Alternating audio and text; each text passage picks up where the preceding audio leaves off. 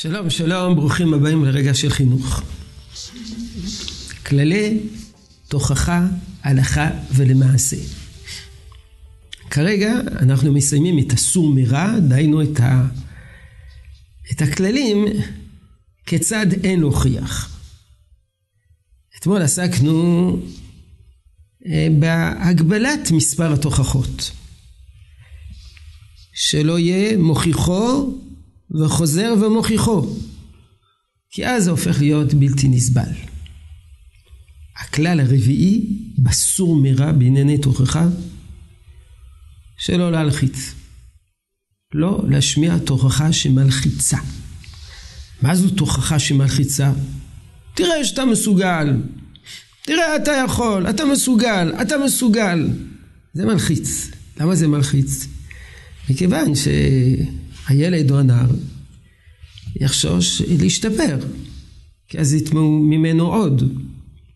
ברגע שמלחיצים פירושו דבר שלא קובעים גבול לדרישות, לשאיפות, לציפיות. זה נקרא להלחיץ. ולכן צריכים אה,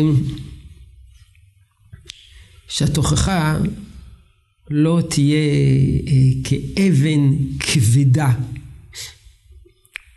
שמגביה את הרף, מגביה את הציפיות, ואומרים לנער אתה מסוגל, אתה מסוגל, אתה מסוגל. אה, כי אז אה, יש חשש שבמקום אה, שזה יעורר אצלו את המוטיבציה, זה יעורר אצלו דחייה, רצון לא, לא להשתפר, כיוון שהוא לא רואה מתי יניחו לו. עכשיו נעבור לכללי התוכחה בבחינת עשה טוב, כיצד כן מוכיחים. הדבר הראשון, שדר חיובי. מה זה נקרא שדר חיובי? לא להגיד לו, אתה לא... אתה, אתה, ש... אתה משקר, אתה שקרן. לא מתאים לך לשקר.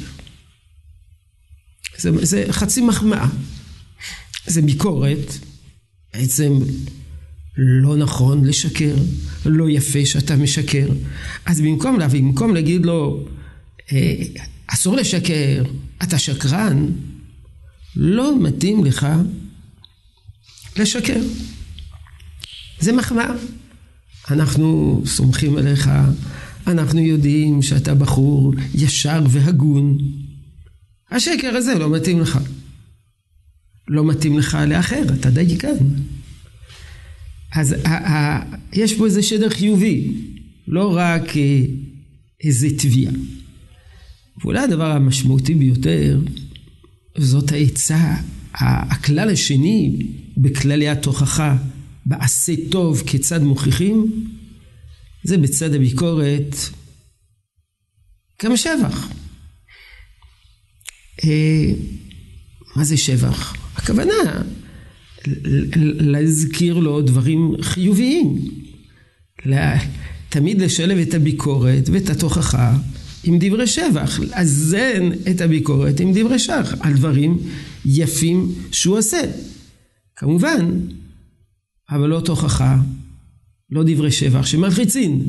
נו, אתה רואה שאתה מסוגל, נו, אתה רואה שאתה יכול. זה, זה, זה, זה מלחיץ, זה לא דברי שבח, זה בעצם הפעלת לחץ. אז הנה למדנו היום שני כללי תוכחה. דבר ראשון, שדר חיובי, ודבר שני, בצד הביקורת, גם דברי שבח.